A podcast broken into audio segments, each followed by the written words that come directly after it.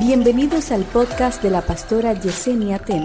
A continuación, una palabra de salvación, restauración y vida de Dios.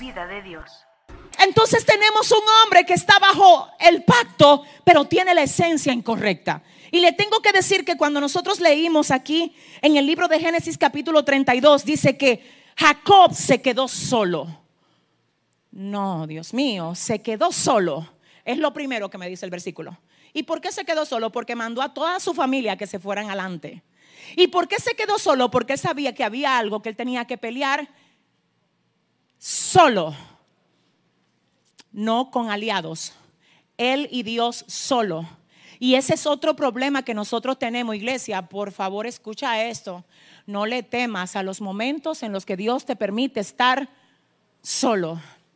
No trates de llenar esos momentos trayendo cosas que están fuera del tiempo para ti. Porque el hecho de quedarnos solo representa que Dios va a hacer un trabajo para prepararnos, ay, para que podamos administrar bien lo que Él nos va a entregar más adelante. Dame un minutito. Escúchame, hay estaciones de tu vida donde Dios va a quitar tu orgullo, tú estando solo donde Dios va a quitar y va a romper la arrogancia, tú quedándote solo. Pero si sigues trayendo personas con esa esencia incorrecta, porque no quieres que Dios te trabaje solo, vas a seguir dañando todo lo que llega a ti. Es aquí donde mucha gente dice, yo no sé por qué todo el que llega a mí se me va. Mm. Yo no sé por qué todo lo que yo hago fracasa. Yo no sé por qué todas las puertas que se abren después se cierran. Cuidado si tú estás acelerando algo que Dios no está acelerando. Cuidado si tú estás trayendo algo que Dios no está trayendo. Cuidado si tú no estás entendiendo que no es el diablo que te tiene solo, es Dios. Para trabajarte, escucha esto. Yo he oído muchos cristianos que dicen, Dios sabe que yo no puedo estar sola. Mira, Dios conoce lo de él. Oye, oiga ahora. Dije que Dios conoce lo de él. Entonces a ellos hay que darle un pase rápido. Lo de ellos es por atajo. Todo el mundo en el proceso. A ellos no. Ellos tienen un VIP pass. Por donde quiera. Eso no pasa en el reino. Aquí los procesos te convienen a ti. Si ese aplauso es... Ay, Dios mío. Ay, Dios mío, quiero que sepas esto. Escúchame, escucha esto. Solo Tú peleas cuando te dejan solo. Y Dios quiere que tú te quedes solo. Tú sabes lo que pasa con estar solo. Cuando tú estás solo, mira, por ejemplo, cuando yo estoy sola en mi casa, sola, sola, que no tengo a nadie, yo voy a estar haciendo una de estas tres cosas, una de las tres. Número uno, o voy a estar leyendo, aprovechando mi paz, o voy a estar orando, o yo voy a estar escribiendo algo sola. Pero hay gente que cuando se quedaron solos, comienzan a salir los alacranes, culebra que llevan dentro, que no salen porque usted sabe, todo eso está forrado ahí. Eso tiene un forro, unos forros especiales. Eso, eso, porque la gente tú no quieres que sepa eso. Jacob dijo, hay cosas dentro de mí que no pueden seguir vivas dentro de mí. Porque es que yo estoy bajo pacto. Lo que el Señor le dijo a mi abuelo es grande, tiene cumplimiento conmigo. Ah, el pacto es incondicional, pero esta esencia no es la correcta. Espíritu Santo, el aliado es fiel, pero mi esencia no es la correcta. Ah, dice el versículo, Espíritu Santo, así se quedó Jacob. ¿Con quién? Y te voy a decir algo, y esto es profundo lo que te voy a decir, por lo menos con respecto a mí. A veces incluso ese estado de soledad tú lo vas a sentir estando rodeado de gente.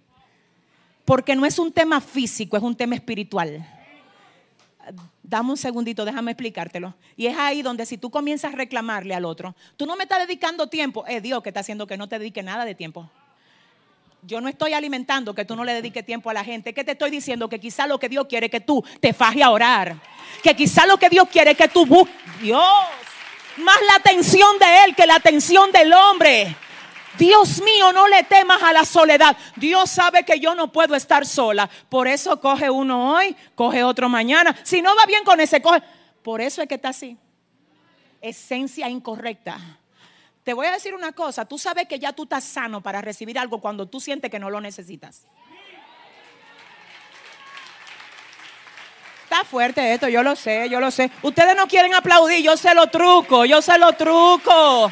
Que ustedes nada más quieren de que atrapa el novio, atrapa, no es atrapa. Señor, sáname. Señor, mírame. Señor, cámbiame. Así se quedó Jacob solo. Tú sabes que hay gente que quiere abrir negocios y proyectos hermosos. Pero mira, el corazón no es el correcto. No eres honesto. No has sido ni siquiera honesto en tu trabajo. Y tú quieres que Dios, viendo tu deshonestidad, te dé a ti un proyecto. Si tú no has podido ser fiel con lo ajeno. Porque tú crees que con lo tuyo, ¿quién te dijo a ti que en algún momento tú vas a tener algo tuyo que no le corresponde a Dios? La gente dice, yo trabajé allí por lo ajeno, ahora voy a trabajar por lo mío. Si esa es tu actitud, tú no entiendes que tú no eres dueño, tú eres mayordomo. O sea que yo no nunca soy dueña de lo mío, siempre el dueño es Dios. Entonces siempre voy a deberle lealtad a alguien. A veces se la voy a deber a alguien que me dio la oportunidad en su proyecto y otras veces se la voy a deber a Dios y a Él y a veces a Dios directamente. Muy fuerte. Entonces pasa aquí algo. Alguien dirá, ay, pero Jacob se quedó solo con el ángel y cuando el varón vio que no podía, oh Dios, que no podía con él, tocó en el sitio del encaje de su muslo y se le descoyuntó el muslo de Jacob mientras con él luchaba y dijo, déjame porque raya el alba. Y Jacob le respondió, no te dejaré si no me bendices. Casi estoy, esto es serio, son algunos puntitos. Se quedó solo. Luego, ¿por qué se quedó solo? Tuvo que soltar algo para poder adquirir algo mejor tuvo que quedarse solo para poder entonces pelear por lo que tenía que pelear, que representaba algo mayor que estar acompañado en ese momento. Escucha esto. Aquí yo quiero que usted me ayude a algo. ¿Me ayudan? ¿Qué es una bendición para ti? Cuando tú piensas en una bendición, ¿qué es una bendición para ti? No me lo tienes que responder. Para algunos una bendición es tener una casa, un vehículo, cosas materiales que no es malo quererlas, está bien, es solo que la bendición trasciende a eso. Y te lo voy a demostrar por la palabra. En este punto Jacob ya era rico. Ya Dios había prosperado a Jacob, pero él está, aquí me dice la Biblia que él quiere una bendición. La bendición para Jacob no era tener una cuenta en el popular ni en el banco de reserva. No era que se le conociera, que no, no, no, no, no, no, no, no, no. La bendición de Jacob era que le sanaran el corazón. Porque él dijo, mira, no importa todo lo que yo tenga, si no tengo el corazón correcto para... Si no tengo la esencia correcta para entonces administrar bien lo que tengo, lo voy a echar a perder todo. Entonces aquí tenemos un cuadro importante. Esta era la cuarta vez que Jacob veía un ángel. ¿Cuántas veces ya había visto uno? Tres veces antes y esta era la cuarta. El ángel venía y le decía, mira, de cierto te bendeciré. Le enseñaba una escalera, ángeles que subían y que todo eso. Un día dijo Jacob, hoy vengo solo. Hoy ya está bien lo de la escalera. Gracias por todas las bendiciones. Gracias por todo lo que me diste estando en la casa de Labán. Pero me paro en esta estación y hasta que tú no me cambies yo no me muevo. Me paro en esta estación. Me paro, siento a Dios aquí, siento a Dios. Espíritu Santo, te digo algo.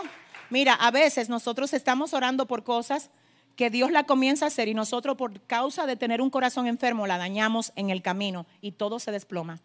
Por ejemplo, si Dios estuviera trayendo tu familia aquí, aquí, a esta iglesia o a cualquier lugar donde ustedes se puedan estar congregando. Y usted es una persona que le gusta murmurar. A ver, tú vienes con tu familia, pero en el vehículo, gente de tu casa que tú oraste para que Dios la trajera aquí, se van contigo en el vehículo y en vez de tú alabar a Dios porque pudiste llegar a la casa del Señor, tú vas diciendo todo lo que no te gustó del servicio. Ay, la pastora hoy con ese cabello Ustedes no vieron los tacos, yo se lo dije a ustedes, son tres taquitos que ella tiene, uno transparente, otro... Mm, bien. No, porque ahorita, mira, entonces vinieron dos veces a visitar aquí. Cuando te oyen a ti, aunque no te lo digan, dice, pero es verdad, yo no voy para allá. Porque es que no, o sea, entonces tú después dices, ay, mi familia, baby, amor, vida mía, Te tengo que decir que a veces eres tú que está dañando el trabajo que Dios está haciendo. Porque a veces el asunto no es seguir adelante. Es decir, espérate, yo me paro en esta estación. Y digo, ven Señor, revísame el corazón. Para ver si puedo seguir caminando así. No importa. Es que no importa lo que tú me hayas dado hasta ahora. Ven, revísame.